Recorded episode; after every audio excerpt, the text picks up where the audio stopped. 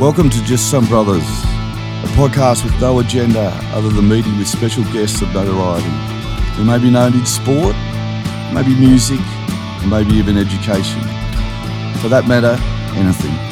People who have life stories that we can resonate with as individuals.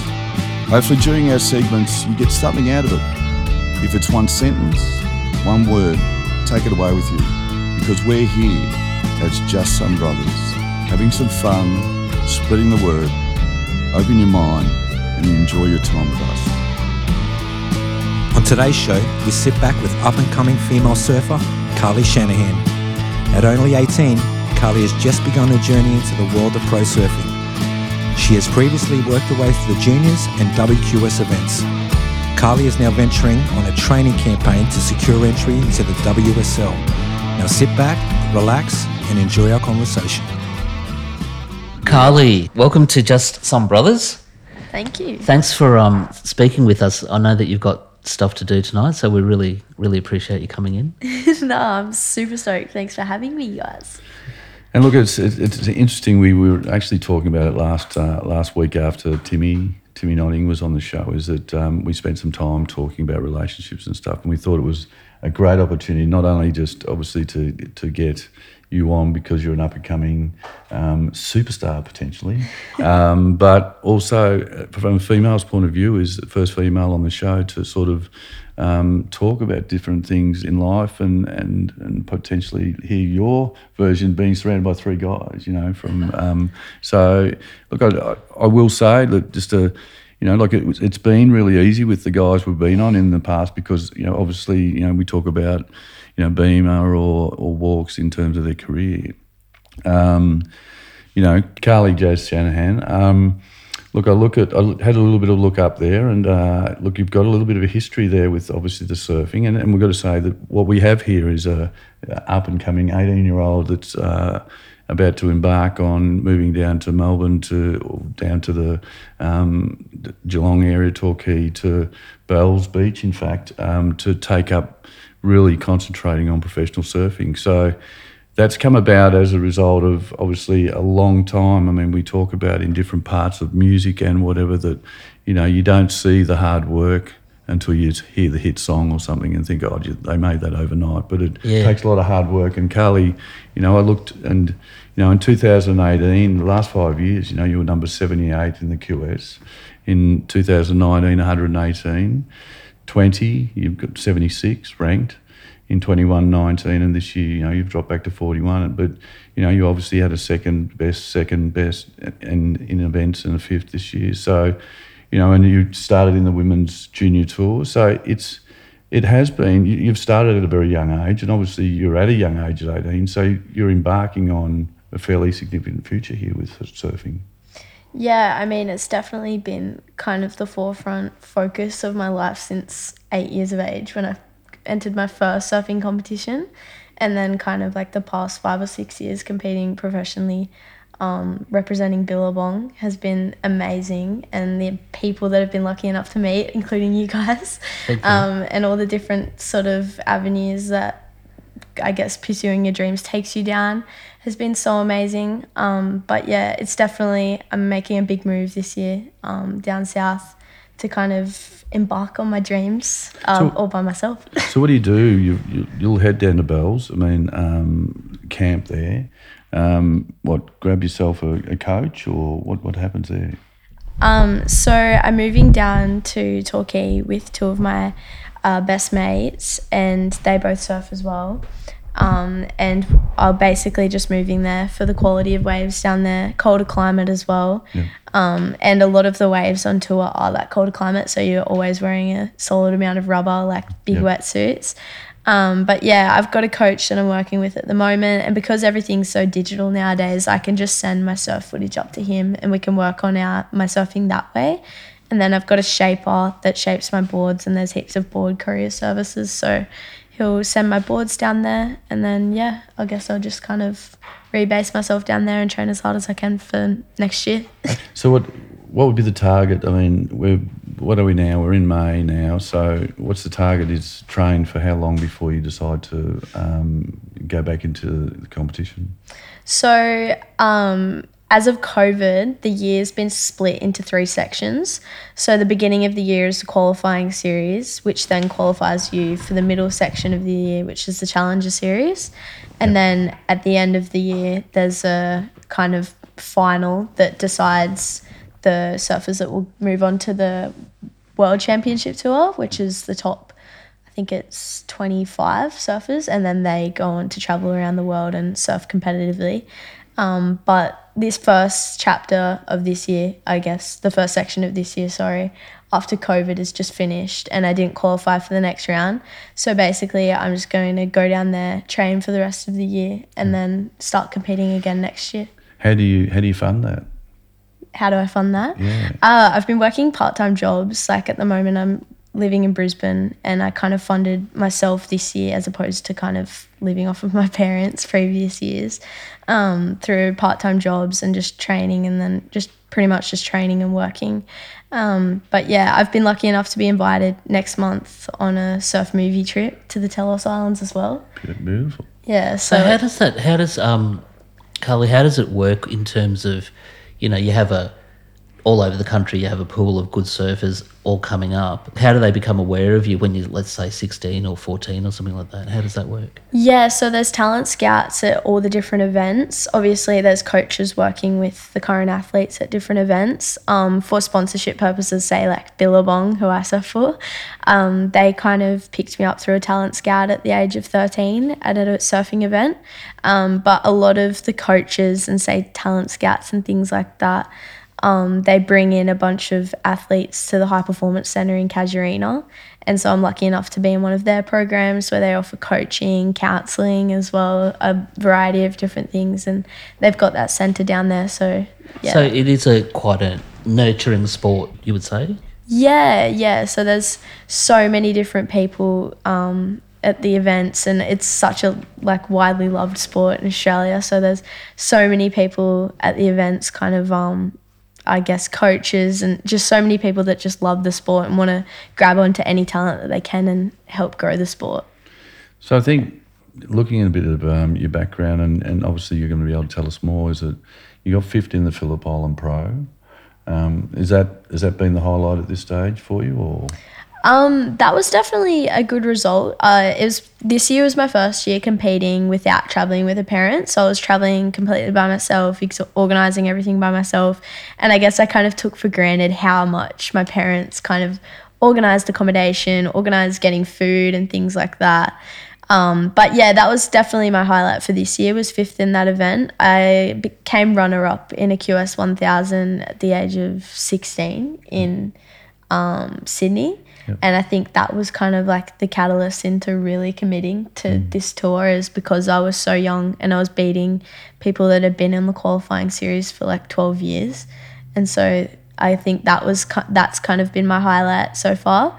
Um, but obviously adjusting to doing everything by myself this so, year. so you'll stay in the, the QS until you get to the top ten. Yeah, so I'll work at the QS until you qualif- get into the top 10 and then that top 10 go on to the challenge series and it's I think it's seven events across the world with the top 10 of each region so there'd be like the Indonesian region, New Zealand, um, Hawaii and American and then they all go on to compete for the top 10 spot which then go on to the world tour. So So did the did you have like a, a light bulb moment where you sort of went, yeah, I could actually do this if I put my mind to it. I definitely did. I, I think that was kind of a, a series of light bulb moments throughout where it was kind of like, wow, this is actually possible. So I started surfing just because it was a fun thing to do. My family did it. And then after winning my first event when I was nine years old and getting a skateboard sponsorship at the time, Yeah. that was kind of my first moment when I was about nine. I was like, oh my God, I'm going to be a pro surfer. Like, I guess. and then, I, I mean, you kind of grow up, get a bit older, and you're like, oh wow, this is actually a big thing that I'm trying to chase. And I don't know really if I can do that. And I didn't get a kind of major sponsor. Like all my kind of peers that were in my level got sponsored at the age of about 10 by like Rip Curl, Billabong, Quiksilver, Yeah. things like that, the three big brands. And then it was kind of a little while after that, and I was 13, and then I finally got the Billabong, which was like my major sponsor, which I'm still with today. And that was kind of another light bulb moment. And then I guess progressively, the higher kind of tiered events that I've kind of been surfing in as I've gotten older and then winning those and then just going, wow, this is still real. And then I guess that QS 1000 where I was 16 and ended up getting second, that was the big moment where I was mm. like, wow, this isn't just a Grom competition anymore. This is actually against people that have made tour and things like that. So you're out of high school now? yeah, I'm out of high school. I was actually homeschooled because of surfing. Oh, so I never went to high school. Really? Wow. no, I never went to high school. I was So was that your parents that was instrumental in doing that, or Yeah, so where I live or where I grew up in Wooli was 45 minutes to the nearest high school. So I was going to be losing a morning surf and an afternoon surf. Hmm. And because I was traveling so much, I was going to be missing so much school anyway. So they enrolled me in distance education through Southern Cross in Ballina. And then, yeah, my mum homeschooled me from year seven through to year 11. fantastic? That's great. So this is your first year out. Yeah, yeah, it would be, yeah. Yeah. So it's interesting because I mean, you're not typically from uh, Wooli is not probably the surfing capital of the world.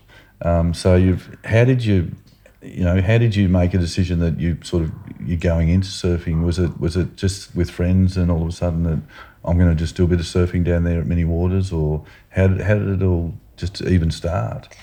Well, like I was saying earlier, I think it was just something that my family did as kind of a hobby. And I kind of got into it, like started surfing that way. It was just fun. And then um, my parents like saw that I was progressing a lot quicker than say the other kids that I started with. And then um, they took me to a local board riders club in Coffs Harbour. And that's kind of it's still a country town, but there was more people there, and there was a lot of surfers in the club that had been through the QS, and even a few CT surfers that came back and surfed in the club to support up and comers. And they approached my parents and said, "She's really good. You should get her into some Grom competitions, like national events, and see how she pairs against those guys." I did. I did notice that you do like skateboarding as well. And I suppose typically skateboarders are probably pretty surfers and vice versa. Um, has it helped you? Were you skateboarder first and then surfing, or vice versa? What what happened? No, I actually I used skating as a training tool because it's all the same muscle memory as surfing. So my dad would take me to indoor skate parks with a surf trainer, sur- like skateboard. So the front truck would swivel. So it wasn't like skating; it was more like kind of surfing on concrete, so to speak. And he would take me to indoor skate ramps and things like that, and, and kind of um just show me surf videos and just get me to copy it on the skate ramp. How hard is it now? I mean, you, you said that um, from that point is that you know you were supported. Obviously, I mean, we we find that as we go through sport, our parents have to be a major support, you know, group because you know you've got to get to events. You've got to, you know, you might be sleeping in the back of the car or whatever it is. You know, you you know, it's a it's a it's a hard claw to get to the top, and you know, without the parents or support of some sort. Now, you, as you say, you've you've left the apron strings and you're doing it yourself. Is it a harder road or is it easier for you? it's definitely harder in the way that it's more work, I guess, but it gives me more confidence knowing that I can do it by myself.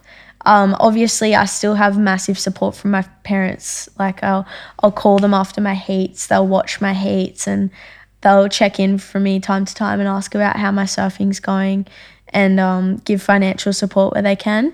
And I think that there's still a major support, but um, I've definitely gained a lot of confidence from knowing that I can do all these things by myself and even carry that confidence from doing everything myself through my surfing career into anything. Like when you kind of book accommodation, say for a surfing event, and then go somewhere where you never been before, you're not thinking about how that in itself could be scary because you've got a bigger goal of getting to the event afterwards. So when I've not competing or not on the circuit, just kind of want to go somewhere with my friends, there's absolutely no anxiety involved in that because I've had to do that under a pressured situation sort of thing. So with um, with a lot of sports, I mean, tennis is probably a good example where you might see Federer go out with ten tennis rackets.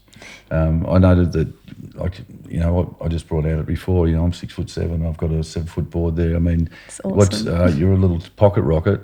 Um, what is it? The four foot eight uh, Sean Carsdale shapes board. Is that is that the? I don't know if I said that right, but is that the board you're still doing or? Uh, no, that was a board. I'm I'm five two now, so I ride a I ride a five five um, PU board. Uh, I've still got the same shaper though. I'm still riding Shaun Cansdell's boards. Um, Sean Kensdale is an ex pro surfer as well, so he was on the CT. So he kind of like carries all his experience from that into shaping my boards. So so do you just have one board that's a favourite? I yeah, I definitely have a favorite board, but I travel to each event with about three to four boards. Is that because one might break or? Yeah, I've actually had boards snap halfway through a heat where I've hit a section that's kind of um, a bit heavier, and then I've had a crease in my board that I didn't know was there, and then the board snaps, Snap, and you've yeah. got to swim to shore and go switch over boards. But there's definitely boards that suit different conditions. you know, it's interesting from that point is that, um, you know, again, you're sort of looking at tennis is probably the best analogy is, you know, the, the string strength and, you know, like, so your surfboard, it could be, you know, a swallowtail or whatever. People like a fast board or slow board or, you know, you know, so it's interesting that, you know, how do you choose the board that's going to be right for your style? Um, so I've been working. Typically, surfers kind of work with a shaper or a variety of shapers for a couple of years before they find the board that they think kind of best suits them. Um, but I've been lucky enough to be working with Sean since I was 11, so we've really tweaked my boards to exactly what I like. He's amazing in the way that I can kind of speak to him and say, on this kind of carve, the board doesn't t- kind of turn as quick, and he'll know exactly what to tweak and what to change. Um, as for picking boards for conditions, you kind of look at the surf before an event and then kind of decide what board would ride best in those waves. Um, but yeah, there's just so many different variables because the ocean's so unpredictable. with um, surfing because you mentioned before all these different places that you can go to that have surf, right? yeah. So tell me first of all, so where's your home turf? And secondly, does it really make a difference in different countries, like how the surf is? It definitely does. So where I grew up in Wooli, the waves are quite soft. They're quite mellow. I guess it's a perfect place for beginners. Um, and so my dad would actually, when I was growing up, would drive me to kind of breaks with more power, like Angourie and Iluka, heavier water waves. Um, but on the east coast of Australia, we're kind of limited in the of there's not too many reef breaks. We're in my kind of region. And so when I was taken to Indonesia when I was 14 for the first time, it was a big kind of uh, I guess it was like a big rise in my progression very quickly because I had to kind of just learn how to surf reef breaks after growing up on sand bottom kind of mellow waves my whole life. So what did you do surf over there at Finsbury? You go to Uluwa- Uluwatu and um, down to Canggu? Yeah, so I surfed Canggu, I surfed Uluwatu, Bingin, um, Nusa Lembongan, like Yep, shipwrecks. Yep, yep. Um, and then when I was about 15, I went on another trip to the Mentawais, or Mentawais. No, I was 16, sorry. And we surfed uh, Lance's right, Lance's left.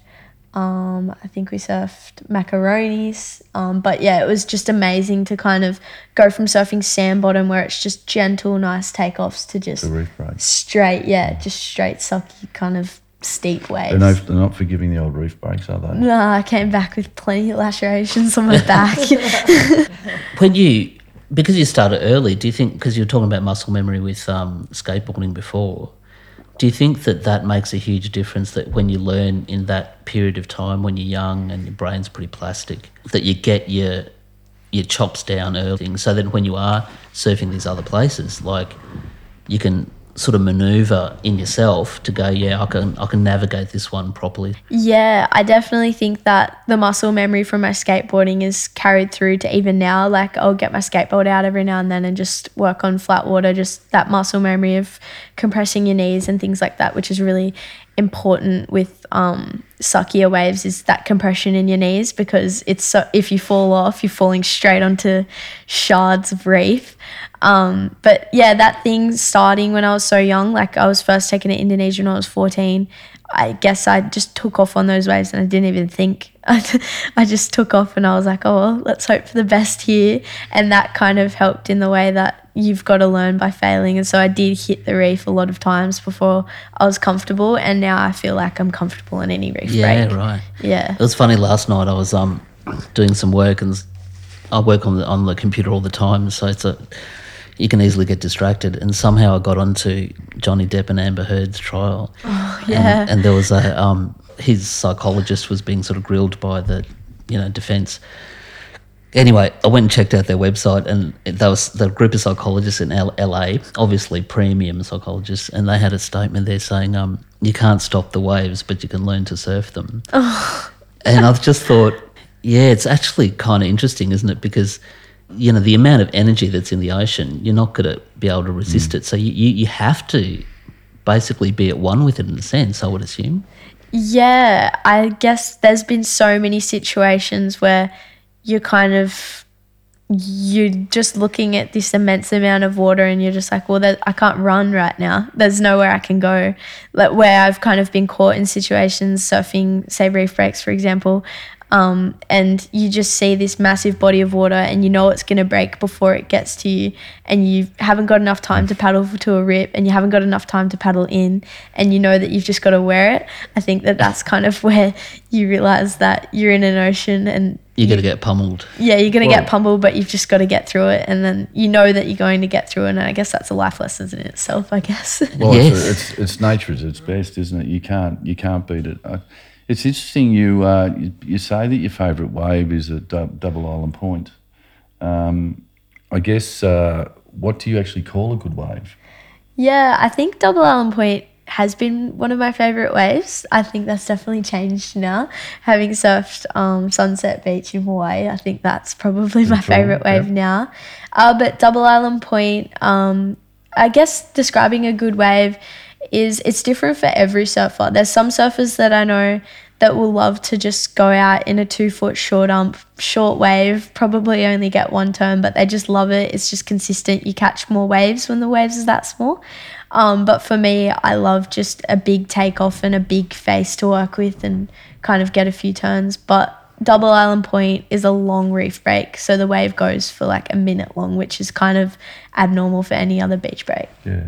It's interesting from the point now. Quite often we'll ask this question, you know, and and it's you know at this point you're being 18 years old. I mean, where do you? I know that I looked looked at Googled you up in in terms of you know your your number one challenge is to be number one in the world. I mean that you know that's a that's a that's a challenge for anyone that wants to take on a sport full time. Um, but where do you see yourself in three years, five years? Well, my five year plan, I guess, is to chip away at that goal. My um, first goal in kind of getting to that point is to qualify for the CT. So to be traveling around the world, surfing the best waves, surfing with the best girl surfers. And yeah, it is a crazy goal. And especially being from such a small town where no one, it's not very known for surfing. Well, it's and that's sort of that's interesting, isn't it? Because all of a sudden is that who, you know, you just said with female or male surfers, who do you look up to, a female or a male surfer? Or who, who's your who do who do you is there a mentor? Is there a, someone you idolise? It's interesting you say that because I think that there's a collection of surfers, both male and female, that I look up to, and even just drawing inspiration from athletes from other sports and their mentality because I think that that is the one thing that either makes an athlete or breaks an athlete is their mentality. And so I drew, do draw a lot of inspiration from the boxer um, Ronda Rousey. Can't remember what it's called. I think it's called Undefeatable. It was before she was defeated. Um, but yeah, it was just amazing mentality stuff. MMA, wasn't it? Yeah, MMA She, fighter. did- she used to be the gun at um, the the armbar. She was like highly trained in judo before she did MMA, so the skills she brought to it in being able to get people to the ground, throw them down, and then do those arm bars, Yeah, like the which arm is a bar, she was- jiu-jitsu thing. yeah. Her opponents couldn't really beat her for a long time, you know.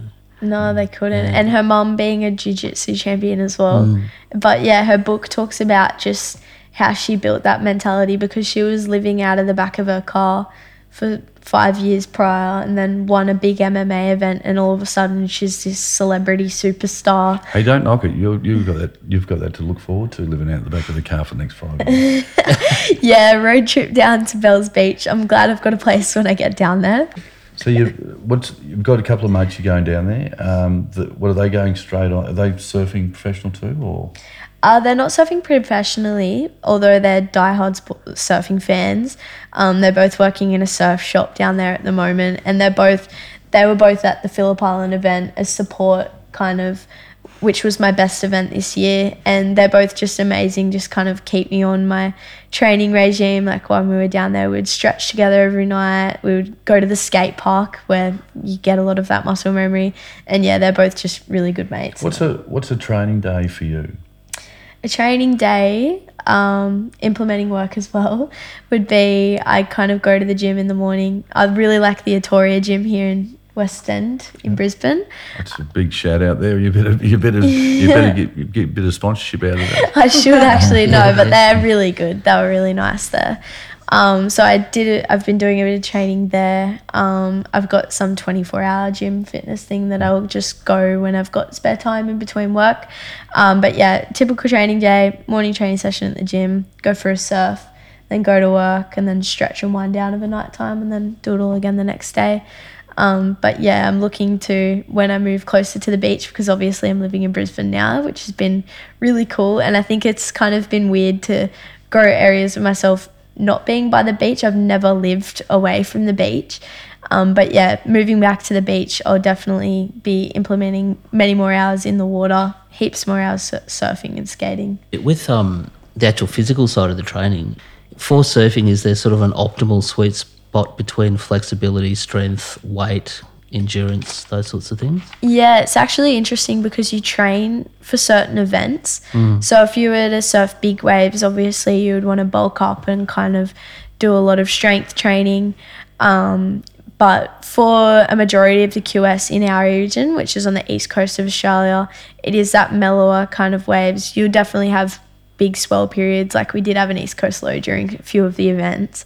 Uh, but yeah, basically the training kind of involves being super flexible and mobile, and then yeah, just a little bit of strength and kind of endurance in that. What part of your body is, is mostly sort of like, so for cyclists, they'd say, well, it's the legs of the engine, right? Yeah. So in surfing, is it sort of everything? Because you've got to swim out, right? You've got to paddle out, so your shoulders and your arms and Yeah, definitely. And in surfing, uh, there's this thing rewarded called priority. So uh, to earn priority after you catch each wave, you've got to actually beat your competitor out the back to earn kind of priority over them. So any wave that comes through after that is yours. It doesn't matter where you take off from.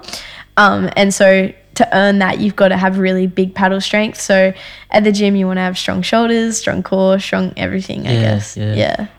I, we were talking before. I mean, before we started the podcast, is that um, you know what's I, I watched a show the other week and it was free surfing, Yeah. um, which is becoming massive now in terms of a- actual event. Do you incorporate free surfing into your into your normal style? I mean, sorry, I- what is free surfing? Oh, we'll, we'll, we'll get an explanation here because I think there's something called punt and aerial. Yeah, an aerial.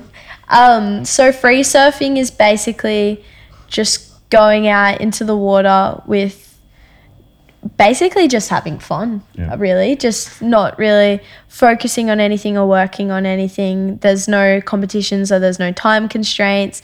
Um, free surfing's become so popular now because there's just so many kind of film editors and people that are into that movie side of things. But watching free surfers is amazing because they're not surfing to make sure that they learn turns. They're not surfing to make sure they're on the best waves. And I think that it's kind of the raw essence of surfing, the way you'll see kind of Dane Reynolds and Noa Deane, which are aerial surfers. So they'll they'll go for punts and they land these crazy maneuvers because they know there's no pressure to land them at all. Um, whereas competitive surfers, they kind of tie down in a way where they they'll go out into a surf and they're like, well, I've got to make sure I'm landing this. I've got to make sure I'm landing this because I need to be doing this in a 20 minute time frame. Um, but all surfers definitely implement free surfing, whether it's intentional or not, because we all love it. And so we'll all go for a surf every now and then and just have no constraints on ourselves.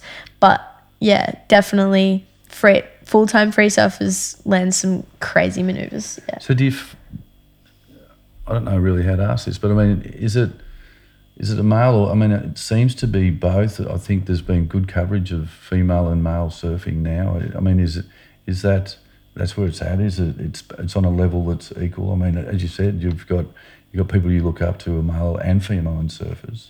Um, you know, is it where's that at the level now? Is it obviously Australia's got some amazing surfers in both categories, you know, Yeah. in female and male.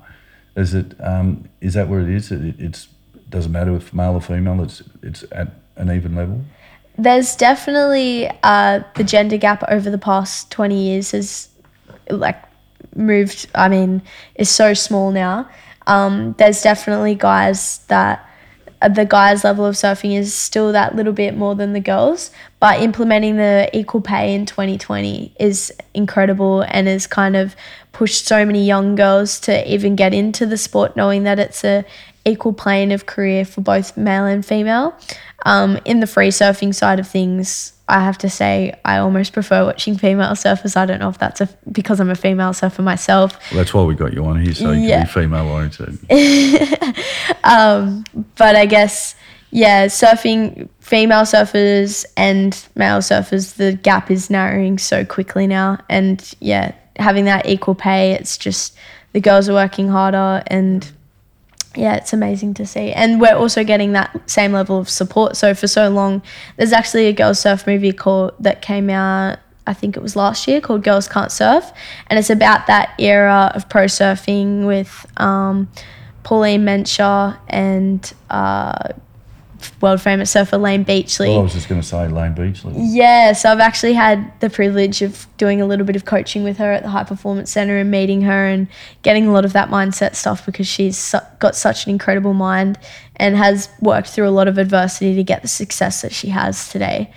Um, but yeah, there's that movie called Girls Can't Surf, and it talks about how they were treated so poorly and treated as such a second class on the world tour. And now it is so equal playing that both women and men are getting the both same amount of views, um, working just as hard. It's a great conversation because it's we, we talk about equality a lot of the times with with all the sports and, and look I think we all want to see that happen in all facets of our life. I mean, in in the podcast before we've talked about I, I quite often talk about the three circles of life where you've got sport, family, and um, of course work. Um, I guess this is for you at sport and work. You might only have two circles of life, but do you reckon when you were talking about the equality coming is that do you reckon Layne Layne was a, a real inspiration to take women's sport to another level? I mean, I, I read something here which says that Layne Beachley is regarded as the most successful female surfer in history. Layne's dedication to success saw her as the only surfer, male or female, to claim six consecutive world titles between 98 and 2003. Layne went on to win a seventh world title in 2006 before retiring for the ASP World Tour in 2008. So, in retirement, she's become a keynote speaker. Is that pushed female sport to to that level that you said that the gap's closed? I think that yeah, she's definitely been an important kind of chess piece. Yeah. Um, but it's been kind of a whole evolution of girls surfers. So many girls surfers playing parts in getting this sport to kind of progress forward. Um, but yeah, she's definitely been a key piece. Having won six world titles back to back, that's a feat that yeah hasn't been matched male or female in surfing. So she's like a sort of Tony Hawk level freak sort of thing, as in that good. Yeah, Was she the was she the first Australian champion?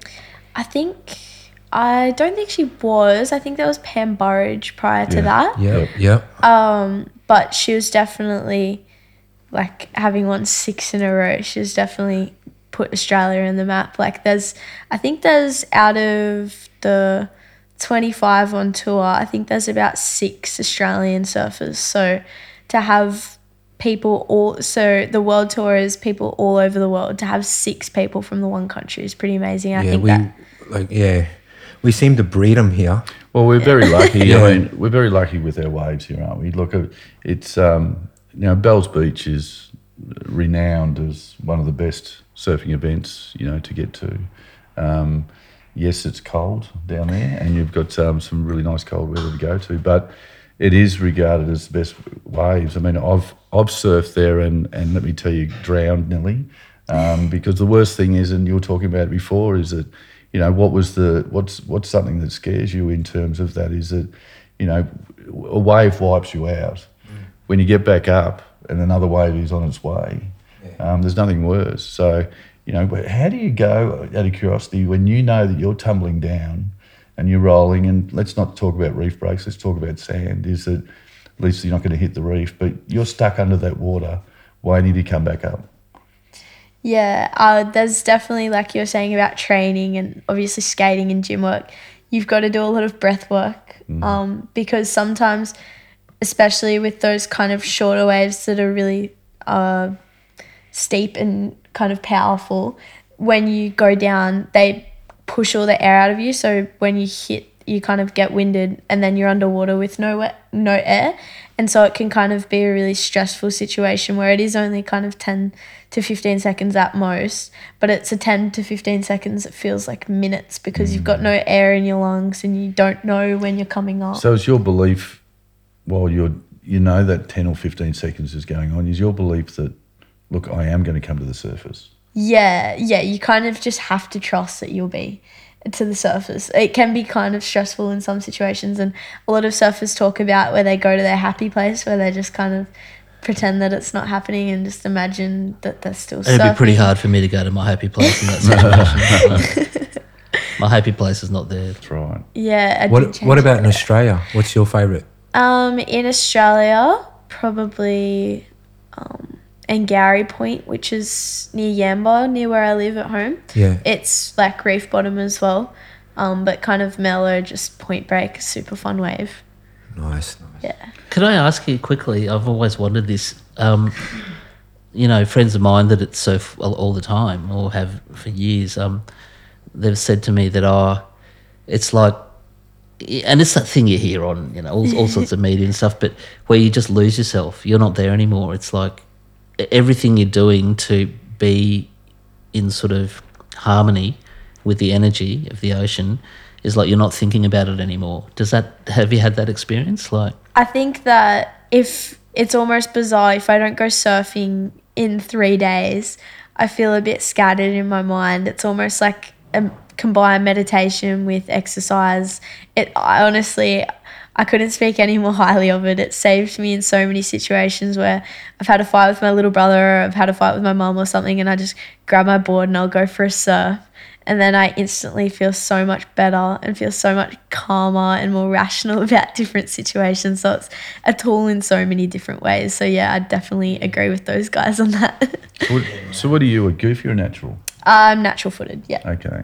So it, we again we talked earlier is that um, I've got to say I, as a young kid I saw Jaws and I was scared to go in the bath after that. But um, you know there's a there's a girl that um, as you said one of your favourite waves now in Hawaii was at um, Bethany Hamilton. Yeah. Um, she had a shark attack that bit her entire arm off. Does that become a thought process as soon as you're jumping in the water, or is that something you just got to put behind? Um, it's been an interesting kind of uh, evolution with thoughts and sharks uh, throughout my surfing career. Obviously, when you're younger, you just kind of put it to the back of your mind and don't really think about it. And then there's that stage where you're kind of old enough to learn about what waters are sharky and more dangerous to go surfing in. Uh, I've actually been lucky enough to surf with Bethany Hamilton in Newcastle. I met her at this wave. It was like some secret wave, and my dad and I put backpacks on and went for like an hour walk through this scout camp, and then came out and there was this reef break, and she was surfing there. Yep. Um, but yeah, no, she's incredible. I couldn't speak any more highly of her as well. I mean, an athlete like she has one arm. She's got no weight on one half of her body. Like the fact that she can even walk is amazing.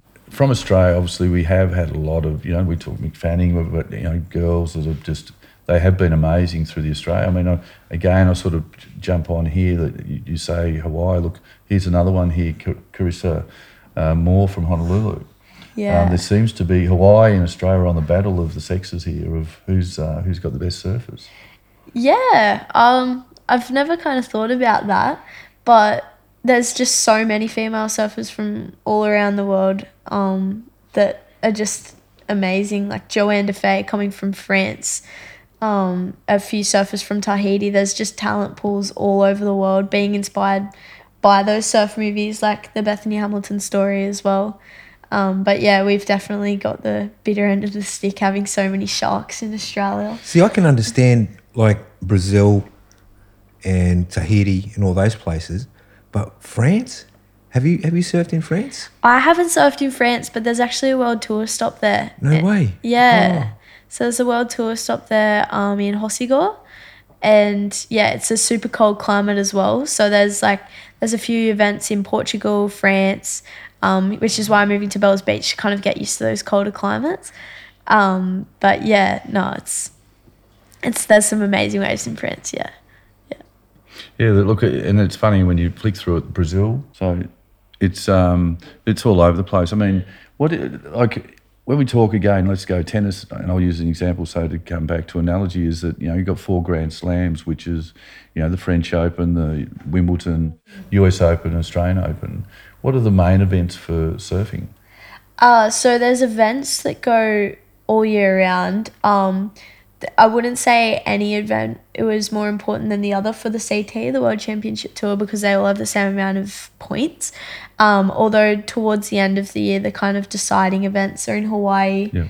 and then the opening event is um, in Bells Beach, Australia. So Yep. those two events would probably kind of be the most exciting to watch because it's the beginning of the season and the end So of the that's season. So that's got to be a dream, isn't it? That you go up and because you're only allowed to ring the ring the bell if you win it. Yeah. So that's got to be the dream. I mean, um, any Australian girl surfer, I mean, girl or boy surfer would be to It's ring like the winning bell. a premiership. yeah, yeah. So, in terms of the of the competition, look, what do the judges actually judge on? What are the parameters that they're looking for? yeah, so that's probably something that I guess would be so hard to explain to someone that didn't surf, but I guess um, the size of the wave, the quality of the wave, the degree of difficulty, the variety of the maneuvers as well. So if you do the exact same snap three times, you would get less points than someone that did a snap, then a carve, and then another snap. So it's like incorporating variety because that's, I guess, kind of falls under the umbrella of degree of difficulty as well. But yeah, so degree of difficulty, quality of the wave, and variety of maneuvers. Do they do they judge on style? Um, I think that style just implements its way naturally. So someone doing kind of uh, the same, I mean, the same variation of turns. If somebody has a good style, it's obvious going to be look better Yeah. than someone that has a bad style and does the same amount of turns. And because judging is so visual, um, I guess it's it would kind of come into that. Um, someone with a better style would probably get scored a bit better, I guess. What would you say the best thing is about surfing? Um, like you were saying before, it's just it can be whatever you want it to be. It can be a workout, it can be a meditation, but overall, I've never come out of the surf feeling bad unless I've like lost that- a heat or something. That, that poses the next question. The worst thing about surfing. the worst thing about surfing probably sharks, um, pin downs. I guess getting stuck in situations where you think you're gonna die. But I think that those can kind of also be a positive as well. Like sharks kind of remind you of your mortality and to be grateful for the life that, like, to be appreciative of every breath. And then being put in life or death situation makes you appreciative of your breath. Like, Is it is it somewhere you want to surf that you haven't surfed yet?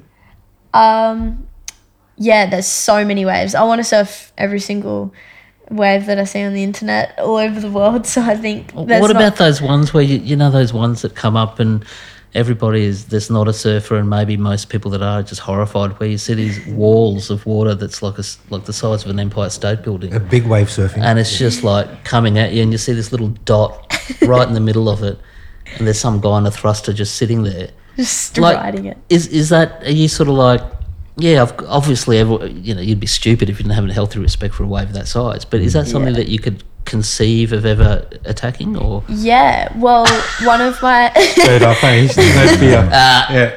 yeah,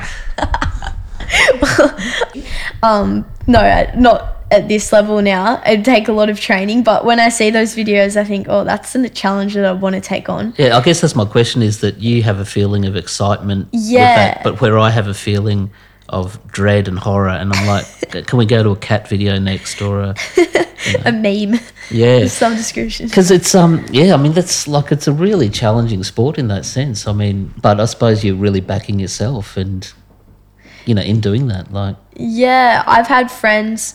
Um, there's a girl my age, Summer Longbottom, who I grew up surfing with, and she's kind of veered away from the competitive path and gone down that um, big wave surfing path.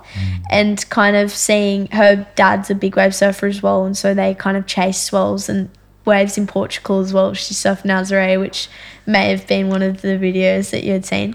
Uh, but seeing her do it and be so comfortable with it is so inspiring. And I think to myself, well, if I ever get the opportunity, I'm just going to train and I'm just going to do it because I reckon. I reckon she'll do it. I reckon. Yeah. I reckon you'll get there. It won't be long. well how, how old were you when you you know when you started surfing that you sort of could read the water and go that's a rip over there and that's so I've got to be careful in this area or those sorts of things I think that you kind of gain ocean knowledge throughout your whole kind of surfing career, and when you get braver and surf waves that are bigger and surf breaks that are more dangerous. Um, but when I first kind of understood ocean knowledge was when I kind of first started at six because I'd been surfing or swimming in the shore dumps and being at the beach from four with a bodyboard. Yeah. And so I think intuitively you just kind of figure it out as a child. Like you're so kind of um, absorb all the information around you, and the ocean is just another. environment that you're Yeah. inside of yeah yeah yeah wow So, it's, so you say you're, you know, we'll get onto it. Is that you're going to head down to the Great Ocean Road? Yeah. Um, we're we're heading into May June, so it's pretty cold. What is what is too cold to go for a surf? Too cold. Well, those limits have been challenged by surfers all over the world. Like France and Hossegor is really, really cold. Um, but I'm going to be having to pack some five or four three wetsuits, which is like rubber, Yep. which also adds to the element of like it's pretty hard to surf in those wetsuits. Um, but too cold, I wouldn't put a cap on that. I think that Bells was previously to me deciding to move there was too cold for me. I'd had a few events there and I duck dived and I literally thought that the pressure on my head was so intense. Like it felt like a, the worst brain freeze ever. But I think that kind of getting used to that would be good for my surfing as well. So Does it? Do you reckon going in those events and challenging yourself to that mental um, strain because it, it is harder to because you put pressure. We we said before there's two types of pressure. There's pressure that people put on you, and there's pressure you put on yourself. Um, so by that pressure that you've put on yourself because you're in a team environment, does that make you a better individual surfer? I think that any um, point in your life where you're put under a pressure scenario is good for you and healthy for you. Like they say that pressure is a privilege. We often um, will say that um, when we hear something, we'll, we'll actually repeat. I've never heard that comment, but it's a great comment. But Yeah. the pressure is a privilege. Well, it takes it away from you being at the behest of pressure, like the victim of pressure coming at you, to that you're now responding to the pressure. So it puts you in a power Mm. I've never position. heard that. Yeah, I've never heard Yeah. it either. I Yeah, but like that's that. that. goes back to what we were talking about ages ago about what separates those elite athletes. Yeah, It's that killer instinct. yeah. And this one's got it. Like that's the thing is if you're able to take on that and just make it one with yourself and just have that mindset like, no, I love it. You know what I mean? That's what the champions did. That's why we, you know we always go to, you know, you hear me often talk about Michael Jordan, all those guys. Yeah. They want the ball with, Yeah. with five seconds to go. And and You know? and we have we've talked about it. You know, we in so many aspects. You know, what's the thing that gets you up in the morning? The challenge or whatever it is. Um, I mean, and there's a you know we sat with Tom here. You know, who's going to row across the ocean fourteen thousand kilometres. You know, going you're crazy. Um, you know, but something drives people to be the best at what they can be. Um, and some people don't. We talked about, you know, like we, we don't even know. Some people could be the best of something, but we never find out. You know, but you've found out that you you've got a talent in surfing. Um, you're now exploring that and taking it to you know taking it further.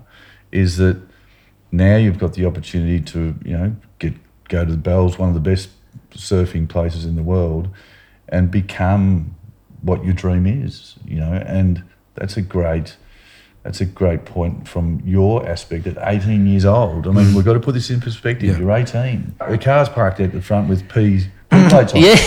You know, It's so wonderful for you to, to find your passion, what you really love at such an early age, you know. And when you were saying before you were homeschooled, I was going to ask, like, did you? Well, I guess I guess you don't really know what you're missing about going into a high school in a sense. Yeah. But did you find that you were so enamored with your life as as a surfer that that just didn't even really matter? There wasn't a question of that. it's weird because I think that I was so unaware of the privilege that I had from not going to high school that all my friend circles that I have now are friends that share common interests, are into the same thing. Uh, When I would have conversation, there was a period where I did feel really lonely and I felt like I was missing out and all my friends were partying and um, I didn't kind of see them for a period of time and I was always talking with adults and always talking with strength and conditioning coaches and I was never really hanging out with people my age.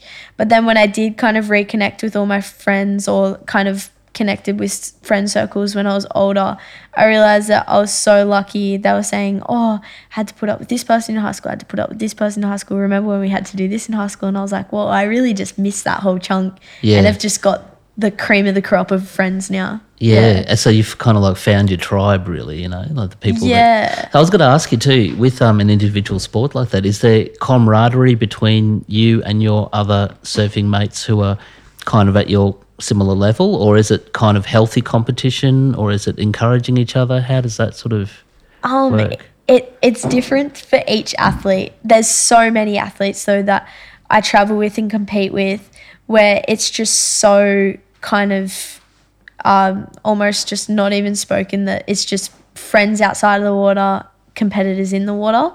So there's no kind of correlation or like kind of hissy fits or cat fights or things like that. Like i I've, for example, I competed with um, one of my best friends this year, Raya Campbell.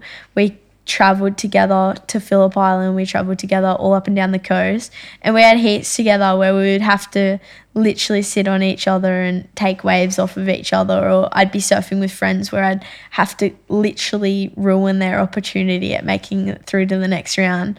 But it's just common knowledge that we both love the sport so much that But once you're finished Yeah. and you're eating fish and chips, sort Yeah, thing, you're like, like talking we- about normal stuff. Would you talk about the fact that you cut him? on that Pardon? Would you talk about the fact that you cut him? Actually, it was kind of funny. I beat Rayo in Phillip Island um, in one of the early, early heats. It didn't matter. She's beaten me so many times since then. Uh, but we'll talk about when I beat her. yeah. um, but I beat her, and there was this book in the Airbnb that we were staying at, and it said the Book of Happiness. and she was in the kitchen. She was like, "Oh, if I only just, if I just got this wave," and I just threw it at her, and I was like, "Do you want that?" After I ate Oh. something like that. but then at the next competition, I think she beat she beat me in a voco in Sydney, and she came up to me after, and we were staying with each other again. We were staying in beds right next to each other, actually. So we obviously were such good mates. And she came back and she was like, "Oh, did you keep the Book of Happiness for our heat just then?" Uh, Oh, I I love that. That's so good. It's so good. And- but it- it's it's a sport that really um, you don't see many geeks in, do you? I mean, you've got a couple of sayings that surfing is life, the rest is details, um, or another one is a bad day surfing is better than a good day working.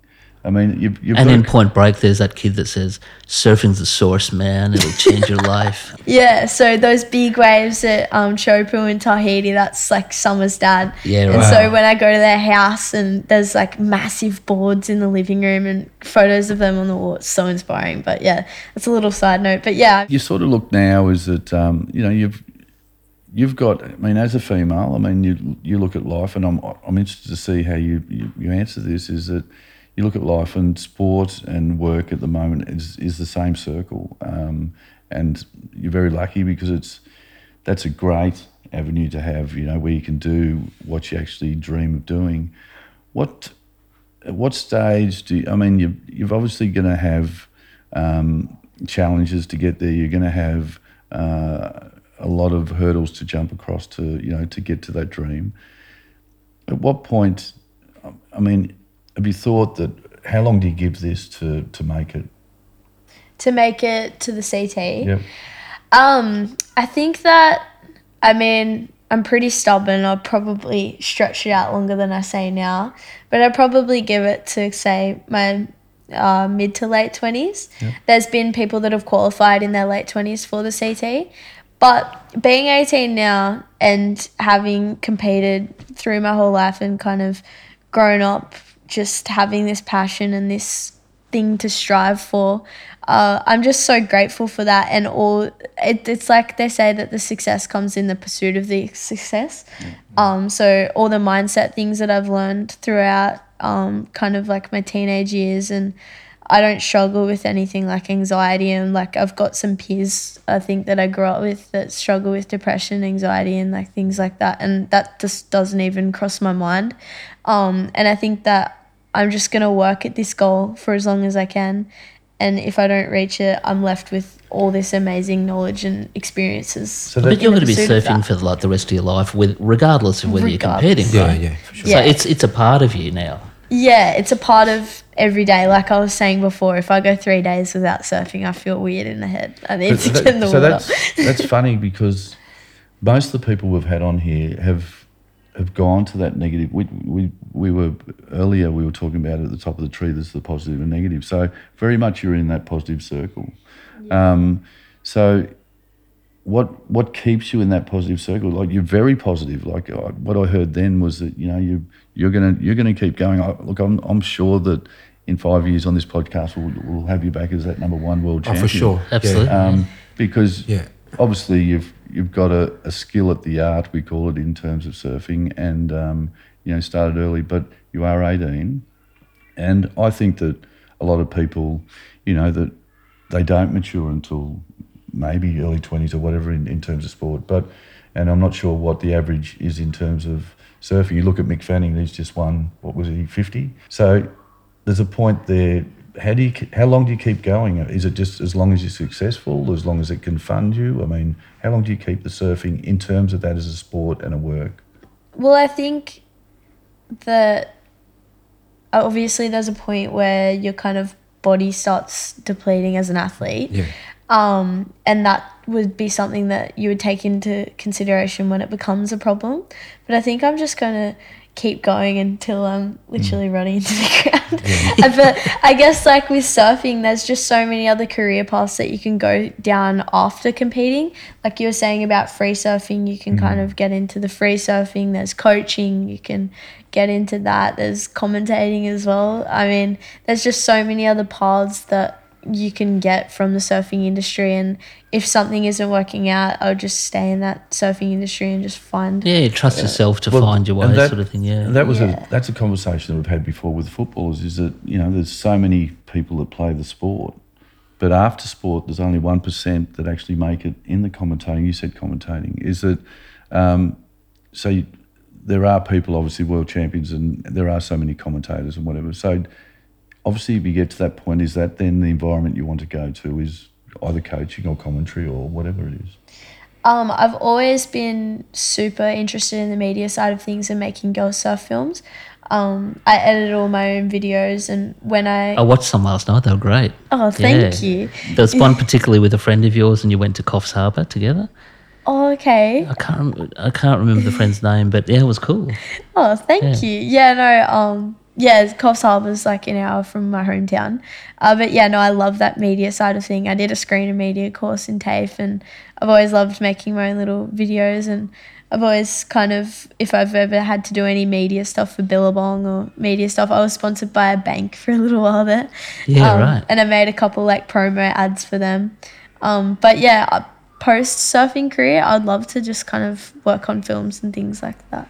You said before you're stubborn, or you can be, right? That you've got that in you, and you were homeschooled. So, was there a time when you said to your parents, "I'm doing this," and they, what was their opinion? Were they like, "Yeah, she's going to do that," so we'll support her all the way, or Uh, with surfing, so Yeah. yeah, Um, there was definitely a point where I just said to them outright. I think I was probably eight when I told first told them that I wanted to be a pro surfer. um, You put down your crayons and you said, "Now listen here, we're going to have a board meeting of the family around the dinner table." Everyone's watching Play School. Or, or Yeah. you know. I've got some. I've got some knowledge. I've got to drop on this family. it's like, hang on. Like going back to you, like you, you're only 18. You know, for any girls that are, you know, coming up through, like I often ask this question to a lot of people is like, is there any advice that you can give to anyone who sort of wants to follow your footsteps or who's dreaming of doing what you're doing? Is there any advice that you can give them? there's something to be learned from every single situation.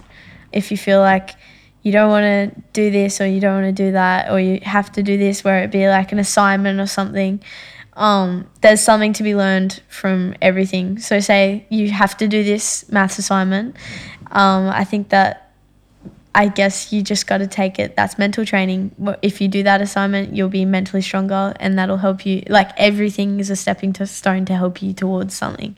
I just um, look, we're, and we're stealing into time here because um, you know we we were very lucky to get Carly on the on the show tonight because she uh, she's about to head down south and embark on this challenge that um, which is amazing. So you know we uh, looking at the time. I know your friends are, are all waiting and we've Yeah, we're, we're we've we've held you up long enough and we're so thankful that you've given us this time.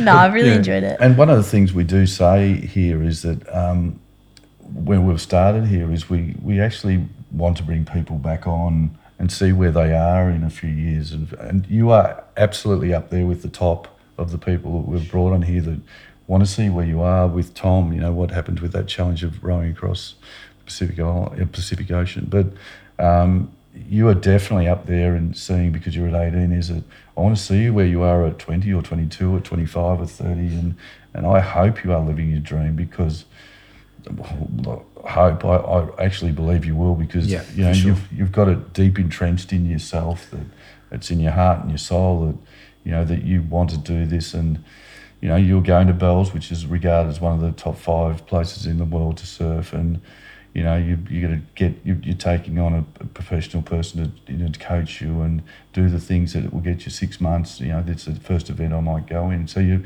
you're doing all the things that are going to get you there and look it's admirable as an 18 year old that you're doing this. I mean, I'm going to say, like, really well done because I'm, I'm looking forward to getting you back here and when we're For doing sure. this in five ti- in years' time and saying, Carly, how is it now being number one in the world?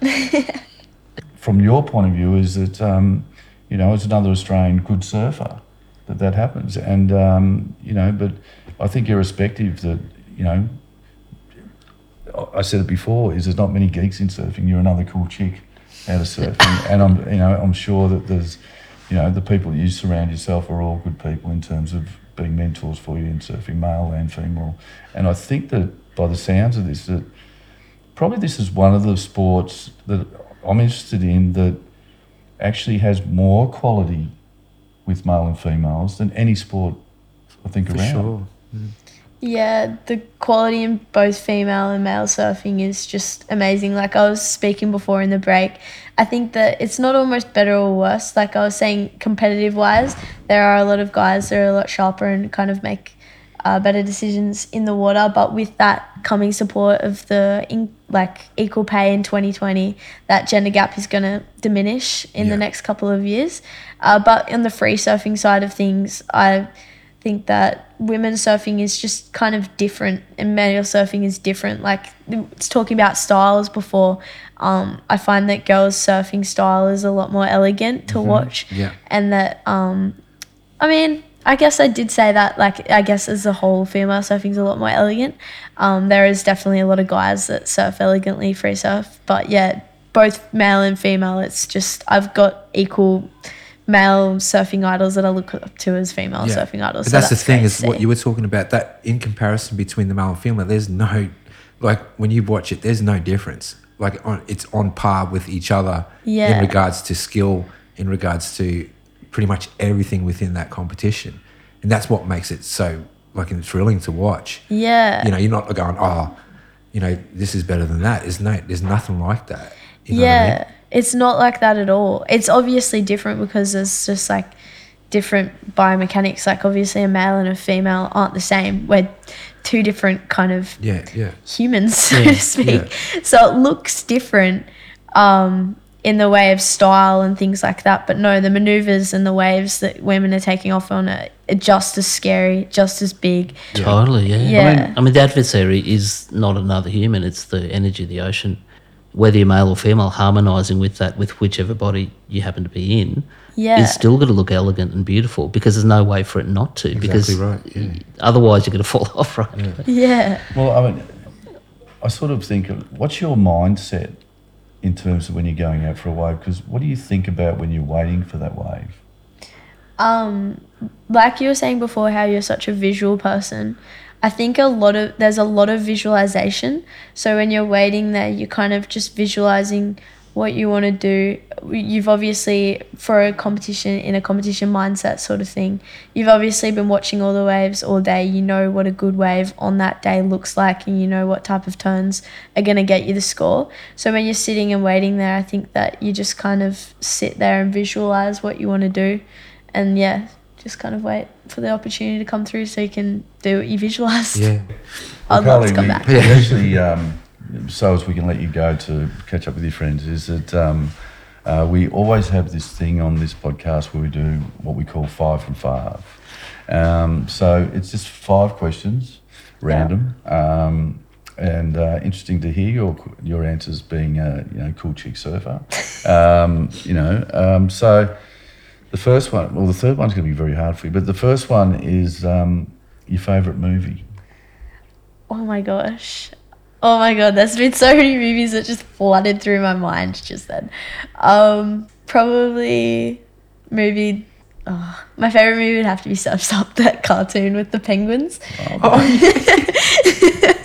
I was trying to think. There's been so many like life change. I, I could only think of Happy Feet. Oh no, yeah, I remember Surf's Up. Yeah, Surf's Up. Surf's Up, yeah. I mean, yeah, of Yeah. course, it's the best movie ever. Yeah. And there's been so many life changing documentaries that I've watched and things like that. But the only thing that came to my mind then was Surf's Up. I was like, Surf's Up, Surf's Up. But Oh, yeah, no, but- Surf's Up. This isn't part of the question, but it comes from what you just said. I mean, when you're waiting for your time to go out, I mean, what do you do? Do you jump on the phone and start looking at documentaries, or Uh, waiting, say, at a it's competition for you. Most of the time, when- you're at an event, you kind of go for a free surf before you surf and then speak to your coach. I try not to have my phone on me. I get so distracted by I've got so much TikTok and Snapchat nowadays. I just leave my phone in the car. Um, but yeah, leading up to an event, I love watching documentaries um, with other athletes too in their sports, like Ronda Rousey documentary, and then there's that uh, Michelle Payne, that horse rider. Yeah. Uh, but yeah, I love those Melbourne Cup. documentaries. Yeah. Sorry. The first one with Melbourne Cup. Yeah. Yeah, that's it. Yeah. All right. Second question. Favorite band? My favorite band, um, Sticky I, Fi- I, I was always going to say. I'll bet you say Black Eyed Peas. Oh, Black Eyed Peas are amazing. Um, that Australian band, Sticky Fingers from Okay. All right. Good. Town, Sydney. Now, Nice. normally, normally this question is easy to answer because um, we've got people on here that are, you know, they're at the finish of their career. I'm not sure if you can do this yet. Maybe you have. I reckon. When have you ever used your name to get in somewhere? Have I ever used my name to get in somewhere? Oh my gosh. Um, no, I have used my name for certain things though, for discounts of things. We'll take that. We'll take Yeah. that one. That's just as That good. qualifies. That qualifies. Yeah. yeah, yeah, we'll take that one. I went to a health food store somewhere. I think it was like uh, Port Macquarie or something like that. And there was a picture of surfing and it had a Billabong logo on it. And I said, Oh, yeah, I surf. And they're like, Oh, what's your name?